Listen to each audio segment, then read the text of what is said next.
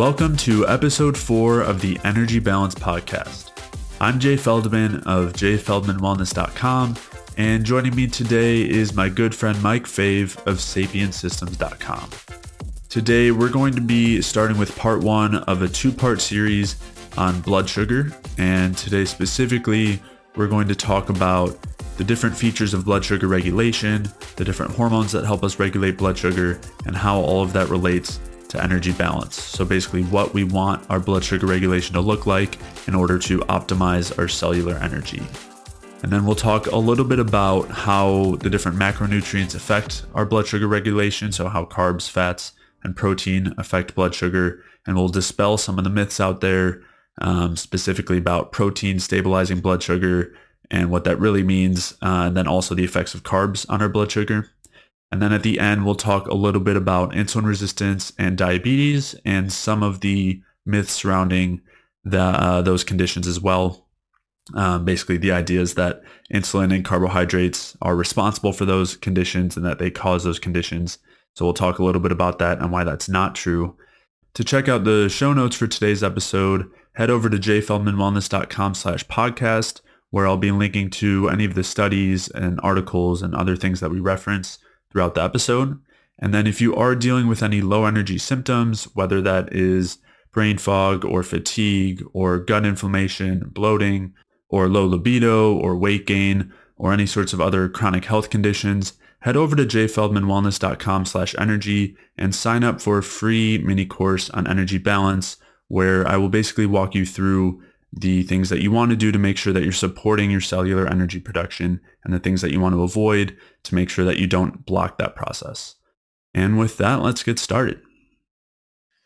To start, let's uh, talk about sugar as a fuel and why it's so important. You want to start us off?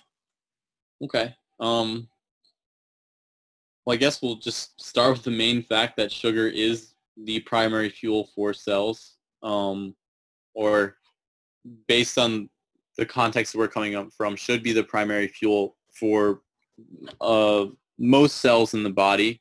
Um, particularly the most important would be the nervous system. The neural tissue specifically requires um, sugar to function and what to to oxidize through the mitochondria. Mm-hmm. Um, and yeah, so well, I guess we should just set it up like that. The first point would be sugar was vitally important for energy production and energy production being vitally important for our health in general.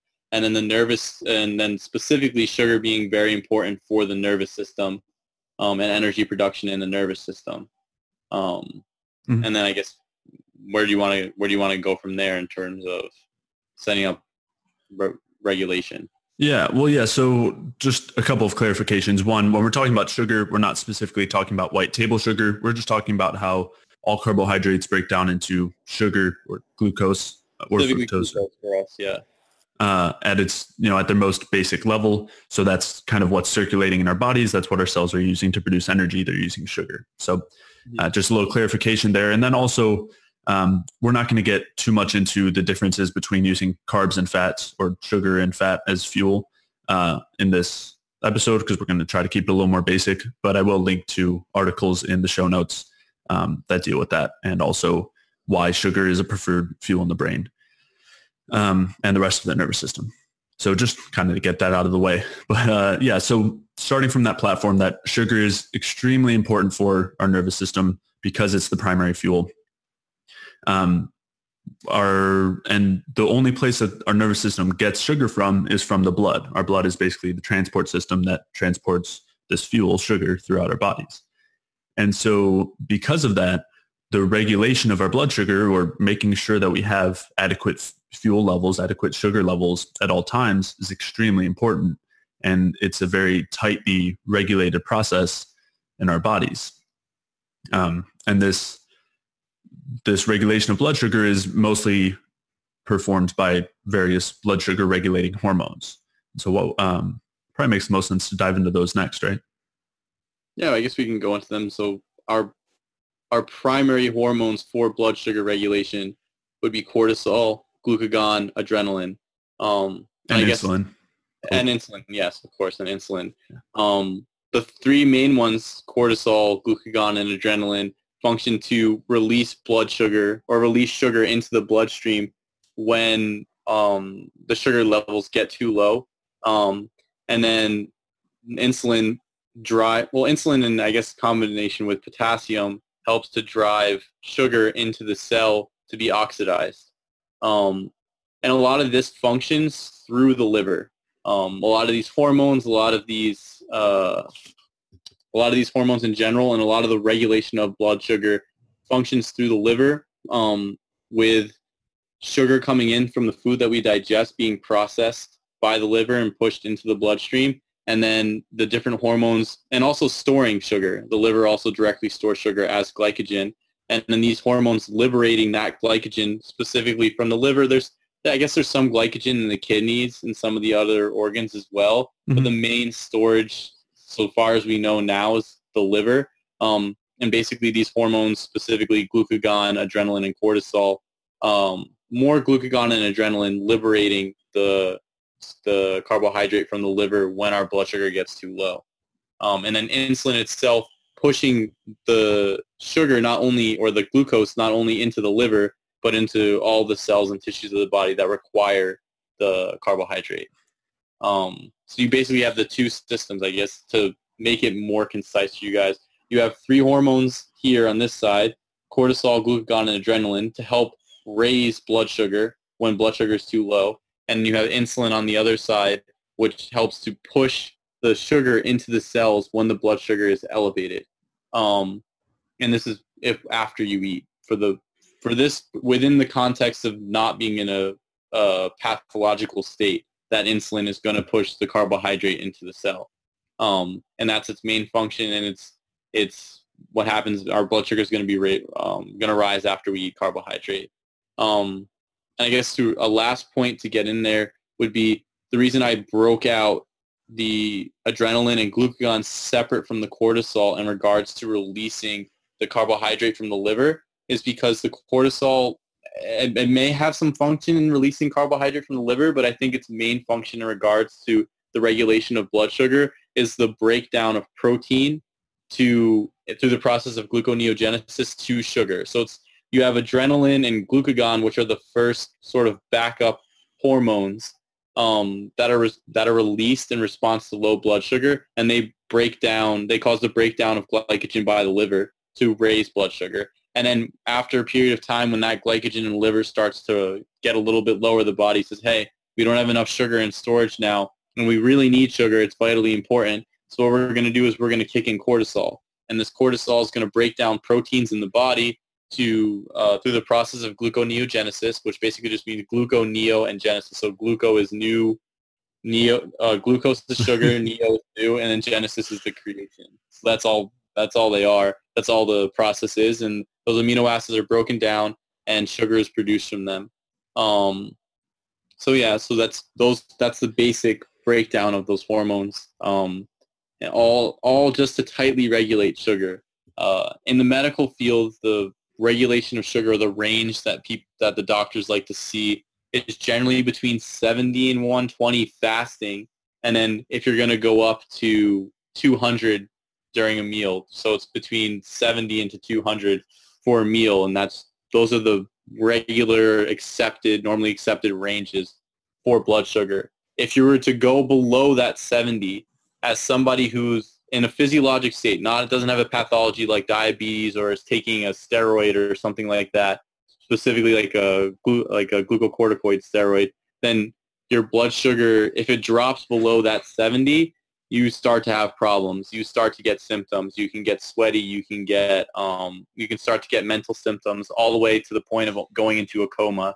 When you get into higher blood sugar levels, um, the classic signs that they teach you in school of diabetes would be polydipsia, polyuria, polyphagia, which just means hungry, thirsty, and pees a lot. Um, not in that specific order, but those are the three basic signs. And then besides that, you can, there is a danger of going very, very high, but for the most point, your blood sugar can go much higher than that 200 and you still function, you still function okay. You're still, you're still mentally functioning. Um, but you don't tend to see super high blood sugars like that um, unless you're in a pathologic state like diabetes. Right. Yeah. That that shouldn't be happening, and it's Yeah. not necessarily that the high blood sugar itself is the issue, but there's other underlying issues going on that are resulting in the elevated blood sugar, result or preventing it from going down. Um, which we'll kind of we can touch on that a little later. Um, Yeah. But I want to step back a little bit and talk about those blood sugar regulating hormones and their effects on the liver. So, um, firstly, just one thing that uh, in talking about insulin is there's some evidence that insulin more works as a counter regular counter regulatory hormone to glucagon and adrenaline and cortisol as opposed to being purely about driving glucose into the cells um, and that the cells can actually absorb glucose and fructose without uh, without necessarily needing insulin. So it's And- more a signal that we don't need those hormones. It's Right. like Yeah. signal that the body has carbohydrate coming in, basically. Right, exactly. And and in a typical healthy person who doesn't have diabetes or insulin resistance, you don't typically have elevated levels of insulin and elevated levels of stress hormones. That's definitely not a good sign. Um, Typically, it's one or the other because they counter-regulate each other. And so, in talking about that, um, first, just as far as those stress hormones go, uh, I'll just kind of repeat a little bit and clarify. Uh, so, glucagon is released first, and that breaks down glycogen, the stored sugar in our liver, to raise the blood sugar, and then adrenaline, which further increases that, and then cortisol, which at that point our glycogen is typically lower and we're under a lot of stress uh, because of our very low blood sugar or very low fuel supply. And so then cortisol causes the breakdown of our tissues like muscles or organs, whatever it is, uh, that causes the conversion of protein to glucose through gluconeogenesis to raise the blood sugar. So that's kind of the cascade of these stress hormones. And most often these stress hormones aren't known for regulating blood sugar. They're typically just considered to be a result of stress or oftentimes psychological stress or really any stress on the body. But it's not often recognized that their their primary role, arguably, is in relation to blood sugar and supplying fuel when the energy supply is low. So when our blood sugar drops, it means that our fuel is low um, and that our energy supply is low. And that causes the release of these stress hormones in order to bring it back up. And so that's um, that's kind of the the framework from which our blood sugar regulation operates. And these stress hormones, they're actually more tightly tied to the energy supply rather than our blood sugar levels. So under certain conditions, they can actually be released at higher blood sugar levels if our energy supply is low, if we're not producing enough energy, um, even if our blood sugar is slightly elevated. So um, the blood sugar is kind of like a, a midway point between those two things, between uh, stress and, and the, the production of energy. And So then they would the, be, they would technically be more hormones of energy balance. Mhm. yeah, So exactly. supply, basically supply and demand. What energy you have available in the body and what the demands are externally or internally on the body. hmm And so, yeah, and so when those demands are exceeding our supply, which happens when, and when our blood sugar is low, that's always going to happen because we have a low fuel supply. And also if we're under a lot of stress, you know, outside of, you know, due to our environment, whether it's because we're doing a lot of physical activity or exercise or whatever it is, that would be another scenario where that happens. Mm-hmm. And another function of those stress hormones is they reduce the usage of sugar as a fuel and increase the usage of fat as a fuel. And this again is kind of another way that we conserve our prized fuel of sugar and rely on our backup fuel of fats, um, which kind of again it's it's a conservation mechanism and also um, is another way that we kind of we regulate our energy production and our metabolism, um, really downregulate them in order to conserve energy for the future. It's So- Mm-hmm. as an adaptive, intelligent process, though. Yeah, yeah, yeah, yeah. These... It's a it's a it's an intelligent response by the body based on the environment that we're placed in. hmm Yeah. So, so to thank you for pointing that out. So these stress hormones, they aren't inherently bad. They're very, very helpful and protective in that if we have some stress going on, we want these stress hormones to increase because they allow us to produce energy. And in the Mhm. short term, they actually directly cause energy production. They, they stimulate the cells by increasing um, you know, calcium release and all of that in order to increase energy production. And that allows us to deal with whatever's going on in that short term. Um, but in the long term, doing these things that cause a lot of stress and cause these stress hormones to increase ends up reducing our metabolism, our metabolic function, our thyroid function, our reproductive function, and those, you know, our reproductive hormones that are very protective. Um, it really downregulates all those things because it's suggesting to our bodies that our environment is very stressful. It's it's not ideal. It's and to, it's basically down regulating excess functions so that we can like stay with core functions so that we can survive, so that we can mm-hmm. live, so that we can so that we can move forward and get to a better environment. Right. That's, that's the purpose. Mm-hmm. And that's that dichotomy that we talked about in the last episode between um, kind of having that energy surplus and energy deficit and upreg- upregulating of those higher level functions versus the downregulating of them. And so mm-hmm. blood sugar is one of those main kind of midway points or main main midway points between our bodies and our environment as far as determining um, kind of it's a main signal. The yeah. sugar yeah. from the environment is the main signal. And I think an interesting point to point out here is that the ingestion of sugar itself, just the sweet taste itself, turns off a lot of these these um, these hormones. So yeah. There, it's the the sugar itself is the stimulus that is sort of regulating some of these processes um, almost pretty much directly, these hormones are responding to the stimulus that is sugar in our environment.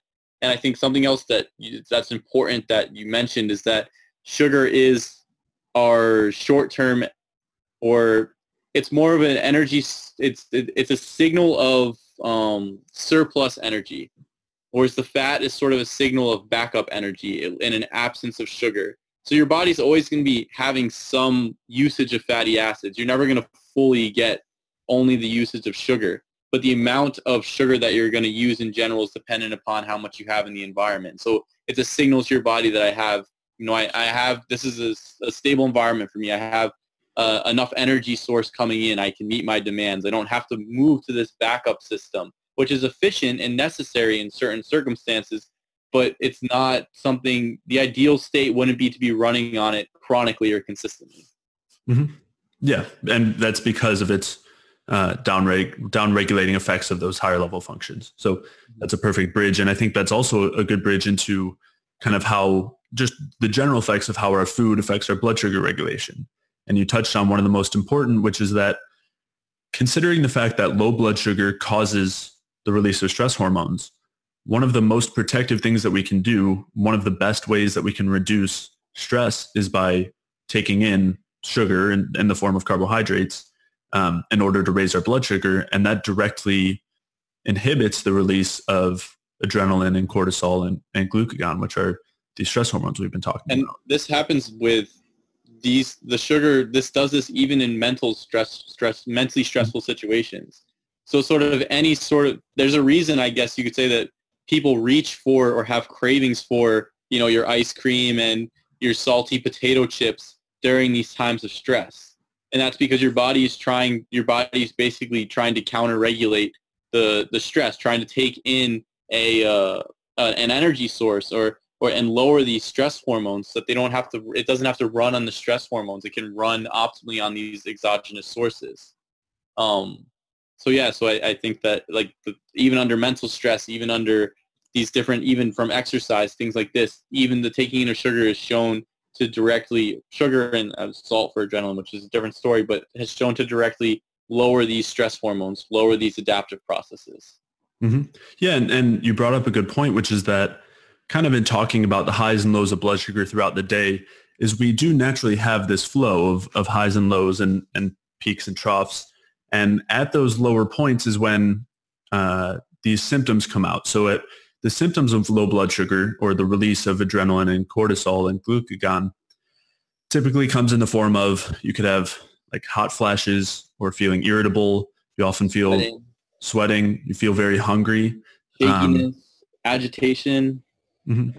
Uh, and so, and feeling hungry, and as you said, specifically cravings for carbohydrates are really common. So, uh, and a lot of people know this as kind of when they have these large gaps between meals, for example, um, they start to get really hungry or they feel hangry, um, which is kind of you start to feel angry and irritable because you're hungry and, and that's directly related to blood sugar. So if you eat, you know, whatever food that kind of raises your blood sugar because it has carbohydrates in it, then a few hours later, as your body continues to use the fuel of sugar, uh, our blood sugar begins to run low and you have this adaptive protective system of stress hormones that comes out and it causes all these effects. And the goal of these effects is to get you to eat again so that you can bring your blood sugar back up to a normal level that allows your body to produce the energy that it needs.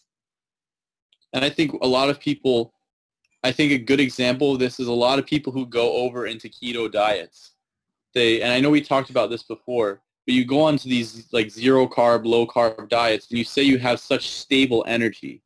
And part of that stability in the energy is that you're not going to get, you, you won't get the massive fluctuation in blood sugar because you're not going to take in carbohydrate and then have that carbohydrate coming in exogenously from your gut or from the processing of your liver and then have it drop off later. And then okay your body's like okay I want more. And when that that period of time where your sugar gets low it starts to stimulate the adaptive hormones. So your sugar drops and then the then you start to feel a little bit uncomfortable you're not you get the symptoms that we talk about and then mm-hmm. the adaptive hormones come in you know um, glucagon first then adrenaline and then cortisol and then once the cortisol sets in or once the adaptive hormone sets in, then your blood sugar sort of comes back up and, and levels off and stays at, at uh, the normal level or at a, at a baseline level. But the thing is, in order to do this, you're running on cortisol. So a lot of people, they don't have that switch. When you're on the keto diet, you don't have that switch where your sugar has to get really low because you because um, you haven't taken in you haven't taken in carbohydrates from the last meal with, with carbs. So you just run on cortisol consistently and your body gets gets sort of gets adapted to just running on the cortisol consistently and it downregulates the sugar utilization and sort of upregulates fat utilization so that it doesn't have to break down so much protein to produce the sugar. But the that switch is I think what a lot of people feel um, it's when the blood sugar drops. You get all those symptoms we just talked about and then the adaptive hormones come on and then you're okay. Once the adaptive hormones come on, you can function, you're fine. Once you get over the the hunger pains or the hangriness, your cortisol comes back up, your, your or your blood sugar comes back up from the regulatory hormones, and then you're stable now. But now you're running on these regulatory hormones. And I think a lot of people they, they know the switch that we're talking about. I think a lot of people the Snicker commercials are a great example yeah. of this. yeah, yeah, they are definitely. Um, you're not you when you're hungry. um, yeah, and, and I'll I'll link to. I don't want to dive too much into the whole low carb keto uh, thing, but I'll link to a couple articles talking about how that affects blood sugar regulation. And also just to explain a little bit. So tip for someone who's not on a low carb diet, when you're eating carbohydrates throughout the day, that increases your blood sugar. And then if your blood sugar drops, you get hungry, you eat more carbs, it goes back up. And part of the reason for kind of the stability of one of the of a low carb or keto diet is because if you're not eating those carbohydrates, basically your blood sugar is constantly at a stable point by those stress hormones. You basically always have high levels of those stress hormones, and that's what maintains your blood sugar instead of eating carbohydrates. Um, mm-hmm. And that comes with a whole host of other problems, but it can result in that stability. And then another reason for that stability could be if you're not using the carbohydrates well, if your body can't produce energy very well from carbohydrates, which there's separate reasons for that, um, then they can run better on fats. But that's kind of outside this the scope of uh, blood sugar regulation, and I talk about that in those articles that I linked to. So I'll leave it at that. But but so in talking, kind of circling back to the natural flow of our blood sugar throughout the day and regulating it the best way for uh, energy balance. Basically, we want to avoid those those drops in blood sugar or reverse them as quickly as possible. And so the way that we do that is by eating carbohydrates throughout the day, spaced out in a way that corresponds with our blood sugar. And for some people who are not as metabolically healthy, this could mean eating every hour or two. Um, or for, you know, as your kind of liver function improves, as your ability to use sugar improves, it could extend to, you know, every three or four or five hours. Um, but so that's kind of the importance of eating sugar throughout the day in the form of carbohydrates um, is that it keeps our blood sugar steady. It inhibits the release of stress hormones um, and allows us to continue to produce energy and maintain a steady energy supply. Yeah. And um, there, and, and we'll talk kind of later on in the series when we talk about carbohydrates about how the specific effects of different carbohydrates the, the specific effects of different carbohydrates on our blood sugar. Um, but now in, ta- in talking about other forms of foods, we also have protein and fats, which also have effects on blood sugar. Um, mm-hmm. Fat, not as much. So, so fat doesn't really, because uh, release of fatty acids doesn't really affect sugar. It doesn't get converted into sugar. So you don't really have a big effect there um, between fat I intake. Ingest- I think ingestion of fats, though, can have an effect on blood sugar. Yeah, yeah, yeah. Go there. Yeah, no, we, we will. I was I was I was about to, but I'll let I'll let you take it. But but yeah, so so the fats don't directly affect our blood sugar by increasing or decreasing it, but what they can do is reduce the usage of sugar for energy, which allows our blood sugar to not drop as quickly between meals. Uh, so do you want to do you want to kind of riff off that, Mike? Well, I also think besides decreasing the usage of sugar, um, I also think that the fats can help with digestion and can help um, maybe slow digestion down a little bit that too, so that you yeah. stay more stable throughout, like stable between meals. Mm-hmm. So I think some people will find that if they do like very low fat diets and they have a, a high amount of carbs, so they're constantly having to eat. And I think if you go to any sort of vegan fruitarian forum where they're doing very low fat and they're eating mostly carbs, you'll see that some people complain about this. It's like I'm just hungry all the time. I have to eat all day long. I'm constantly eating fruit. I'm constantly eating sugar. I know that's something that when I did very low fat, that's something that I experienced. Um, I think the fat helps with stability in between meals, um, but you definitely still want to have the sugar. And then um, you want to do, you're going to do protein. Sure, yeah, and, and yeah. So just to clarify, so the ways that we're talking about fat being helpful in that stability is by slightly reducing the usage of sugar. So still providing sugar for your nervous system, but some of the other um, systems that might be at rest can use fat for fuel as opposed to needing sugar. Um, but more so than that, it's it's the slowing of the digestion and improving of the digestion.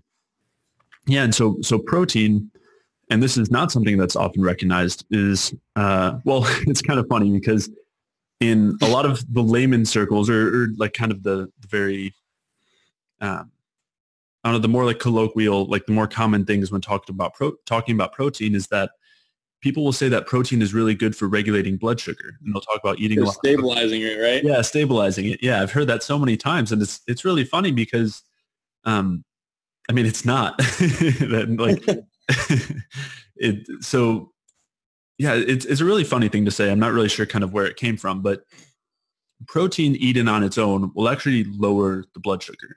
And the reason for this is protein is broken down into amino acids, which are traveling through our blood and throughout our blood and need to get into our tissues. And these amino acids cause the production of insulin. They cause the release of insulin, um, which may help them get into the cells, may help the amino acids get into the cells. And so what that can also do is cause our blood sugar to drop. So um, when you eat protein alone, it causes our blood sugar to drop because these amino acids cause the stimulation of of insulin. And so that's really not ideal because if you're just eating that protein, you cause this drop in blood sugar, then you have the release of, of the stress hormones and you end up with this low, uh, low fuel supply, I guess, reverse order, low fuel supply and then increase in stress hormones. And yeah. so because of that, it's really important to make sure that we're eating carbohydrates when we eat protein to offset that potential drop and allow our blood sugar to stay balanced and keep a, a steady fuel supply. Yeah, yeah, that's it. And there's there's some studies showing they do like a protein to carbohydrate ratio and they look at the amount of cortisol that the animals or the participants in the studies have and there was a, a, a ratio showing that the, with an increased amount of protein in relation to carbohydrate there was a higher amount of cortisol demonstrated in the either the animals or the participants so mm-hmm. one of the things that you can look at is how many carbohydrates are you eating in, in, in relationship to how much protein you're eating. And you generally would want to have a higher amount of carbs to protein. Yeah, two, a two to one ratio is typically a good place to start. Yeah. If not more, but, but at least it's a starting spot mm-hmm. of carbohydrates to protein, just to clarify. yeah. um, so that's twice as much carbs as protein that you're eating. just one more time. yeah, just, just in case. um, so so just kind of again to wrap up, the general um, important things to note here is blood sugar as a representation of our fuel supply because sugar is, is our primary ideal fuel, especially for our nervous systems. And um, because of that, we want to keep a stable blood sugar and we want to keep it stable without the release of stress hormones or with a minimal release of stress hormones. Um, and our blood sugar is kind of always being used, so it's kind of always dropping. And if we're doing excess activity, whether it's mental or physical, um, it can drop even quicker. And so in those scenarios, you want to make sure that, um, or in any scenario where your blood sugar drops, you want to make sure that you're getting carbohydrates to inhibit the stress hormone release and um, maintain a steady fuel supply. And that's especially true after really intense activity. And um, yeah, so along with that is just throughout the day, uh, eating carbohydrates between every couple hours or every several hours, depending on how regulated your blood sugar is and where your metabolic function is, and making sure to eat carbohydrates when you eat protein. And um, I think that's kind of the main thing. And another kind of interesting side note is that having oh one thing we didn't talk about was high blood sugar and diabetes. So maybe we can touch on that. Yeah. Um, the other thing I want to add before you go there is that yeah, yeah. The, um, also having some saturated fats or some monounsaturated fats, you sort of can't not get those. Um, having those with your protein and carbohydrate meal, having them all together will help with digestion and help you to last longer through meals. Mm-hmm. Um, so yeah, I think that's I think that's an important point to consider because I think a lot of people can come from the very low fat sphere as well, and they they find themselves eating what why am I hungry every two hours? Um, so yeah, so taking in your meal, you're gonna have protein, have some carbs with it, have some fats with it too. Obviously, it, it, it all goes, it all tastes good together. Yeah. They, they don't, they're not as good without each other. So I think there's a reason for that. Yeah. Um, yeah. yeah, I just wanted to add that point in. Yeah. Uh, yeah. So to talk a little bit about high blood sugar and diabetes, what uh, made me think of it was I was actually going to mention that um, higher blood sugar levels are extremely protective against like toxic um, influences. So there's pretty interesting studies on rats where they have a regular, you know, regular rats at regular blood sugar level, and they give them some sort of toxin. Typically, it's like endotoxin, and it would kill most of those rats. Whereas when they uh, keep the rats at a higher blood sugar level and then they give them the endotoxin, it has very little effect. Um, the rats are able to handle it just fine. And, and the reason for that is because the elevated blood sugar allows a greater fuel supply, which allows for a greater energy supply, which allows us to handle those sorts of toxins or, or other insults. And that kind of goes as a, a, testament to the fact that the high blood sugar seen in diabetes isn't actually the issue. It, it's really a symptom. And yeah. so the main feature of diabetes, without digging into it too much, is just the inability to use sugar properly. And so when that happens, the, there's a buildup of sugar in the cells, and that causes a buildup of sugar in the blood because the sugar in the blood can't enter the cells. The cells are already full of sugar. And so that's mm-hmm. what essentially, without talking about all the hormones too much, I'll touch on them in a second, but that's really what causes the high blood sugar is the fact that the sugars aren't, the, the cells aren't using the sugar properly. Yeah. Um, and, have, and, and then the other thing is they, a lot of the studies that look at blood sugar and things like that also see the high insulin and the high sugar with diabetics. And then they seek to say that, oh, the high insulin and the high sugar is the problem. Right. And then they try and lower the sugar. And a lot of diabetics, a lot of the drugs that they provide them with, like things like metformin, actually inhibit the absorption of carbohydrate from the intestine. So what you wind up, what they're basically doing is, yes, the diabetics' um, blood sugar levels improve with that, but it's because they're not taking in any sugar but you still haven't solved the issue, which is the, the fact that they cannot use, their cells are not using the sugar. Right. They have an issue with using the sugar. So then you have, yes, you're going to get the high blood sugar. You're going to get the high insulin. Your body's trying to push the sugar into the cell or trying to, to get the cells to use sugar. Right. Yeah. Well, and, and metformin also directly inhibits energy production, which can make the cells kind of waste sugar, um, which can help with the low blood sugar, but ends up causing more issues. And uh, so, so in talking a little bit about diabetes, is typically what you see in diabetes is extremely high stress hormones. Um, specifically, you start with very high levels of glucagon, and mm-hmm. the high blood sugar seen in diabetes is typically because of the liver's production of sugar. So, as we talked about, the stress hormones increase the release of sugar from the liver because the body's under stress and needs more fuel. Well, in diabetes, the body's constantly under stress because it constantly has low energy. And that leads to constant stress hormone production to release tons of sugar into the blood, but the, the sugar in the blood isn't getting used.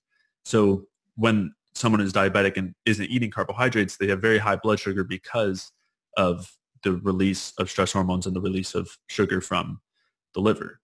Um, they also diabetics also have, from what I understand, high amounts of fatty acids and free fatty acids in the blood too. No. Yeah, yeah, they what, do. That's yeah. what the cells are essentially running on instead of the sugar. Mm-hmm. And when you get into situations where you have something like diabetic ketoacidosis, you, basically have an issue where this, they, the, the diabetic has come under such stress that they're not using sugar at all and they're relying on the high amount of um, keto acids, which are basically what how the cells burn fats, and then it causes a state of acidosis in the blood, and then that has a whole host of problems itself. So the fundamental feature of diabetes and is is the issue of not being able to use sugar. It's not that the the blood sugar is high. It's not right. that the insulin is high. It's that the body cannot use the blood sugar. And and the reason I, I want to put this in context because the reason we're talking about this is because there's a lot of research and there's a lot of point of views showing that we should eat low carb diets so that we can manage insulin, so that we can keep manage our low. Keep yeah. blood sugar and insulin low. People suggest that that's what we should be doing is keeping them low. And so this is exactly that. So we're we're basically going through this now because it's it's the problem isn't the high blood sugar and the insulin. And the problem is the lack of utilization of the sugar by the cells. Mm-hmm. And then the subsequent cascade of effects that happens from that because that is the, from everything that we're talking about. If you don't get anything that we're talking about at all, the most important piece to understand is that your sh- your cells need to produce energy, and we want them to produce energy from sugar.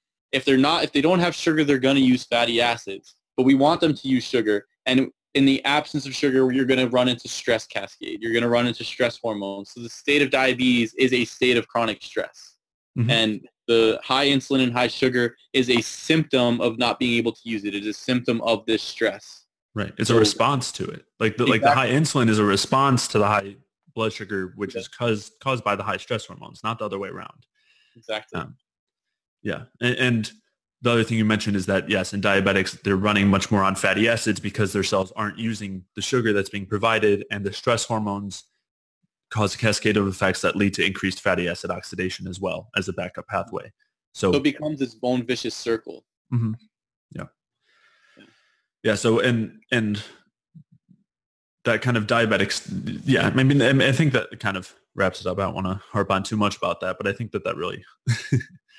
well, I think that, the diabetic is a great example of what the problem is. Yeah. And I think it's also a lot of people who are pushing for the very low carb diets are trying to use that as an example as why we don't want to have carbs. But I think if you understand the fundamental nature of the problem, it becomes actually more of a more of a an affirmation of the need for carbs as opposed to a reason not to use carbs. And I think it, it, it sort of affirms the importance of not only having sugar available, but also of being able to utilize, having the cells able to utilize that sugar. Mm-hmm. So yeah. I think that those, I think that it's a great example to, for that to, to exemplify these points and help to understand the process of blood sugar. Absolutely. And we'll be talking more about the proper utilization of sugar and what can inhibit that and what is necessary in order for it to work properly throughout the rest of the series. That's that's something that we'll be focusing on. So, um, yeah, we'll leave that as a as a uh, what's the word? I don't know, a tease. All right. I hope you guys enjoy that episode. Uh, before we wrap up, I did want to make a clarification about insulin and insulin resistance and diabetes. And so insulin basically has two main functions. And the first is that it allows our cells to absorb glucose and amino acids or sugar and amino acids from the blood, which ideally allows the cells to use them. And it is important to mention here that our cells can absorb some amount of glucose and amino acids without insulin. But in diabetes and insulin resistance, high fasting blood sugar is one of the main features. And it's known that when somebody who is in this state then takes insulin, that their blood sugar drops. And so the assumption is that that increased the transport of sugar into the cells, which does partially happen, but the assumption there is that the issue in diabetes and insulin resistance is that glucose is not being effectively transported from the blood into the cells. But in the situation of diabetes and insulin resistance, the second function of of insulin is actually more important here. And so that second function is that insulin opposes the effects of the stress hormones at the liver. And so what we're talking about here is that in these conditions, there are high levels of glucagon and adrenaline and cortisol, which one of those, one of the things that happens is that increases gluconeogenesis from the liver, which means increases the production of sugar from the liver into the blood. And that's actually what's responsible for the high blood sugar seen in insulin resistance. And so administering insulin in somebody who has high fasting blood sugar, what that's actually doing is stopping the production of blood sugar from, or stopping the production of sugar from the liver, which is what leads to that high fasting blood sugar in the first place. And so the reason why that's important again is because it supports the idea that the issue in insulin resistance and diabetes is not that it's a transport problem, but rather it's an energy problem which leads to increased stress hormones, which leads to gluconeogenesis from the liver, which leads to the high fasting blood sugar. And so the extra insulin in that case is helping to stop that process or helping to at least stop the production of sugar from the liver. So I know that was that might have been a little bit complicated, but I will link to some extra uh, studies and articles dealing with that whole process in the show notes. And speaking of show notes, you can find those at jayfeldmanwellness.com slash podcast. If you guys did enjoy today's episode, please leave a review or a like wherever you're listening. It really makes a big difference and helps us reach more people. And if you'd like to check out some more of my work, you can head over to jayfeldmanwellness.com. And to take a look at Mike's, you can head over to sapiensystems.com. And I also wanted to mention that if you're dealing with any sorts of low energy symptoms or chronic health conditions, or you're just looking to optimize your health, head over to jayfeldmanwellness.com slash energy and sign up for a free mini course on energy balance. And that'll basically walk you through the various things that you can do to support energy production and which things to avoid that inhibit energy production. And I hope you guys enjoyed today's episode. Again, that was part one of a two-part series on blood sugar. And in the next episode, we're going to be diving into the specifics of different foods and how those affect our blood sugar. So definitely tune into that one and I will talk to you then.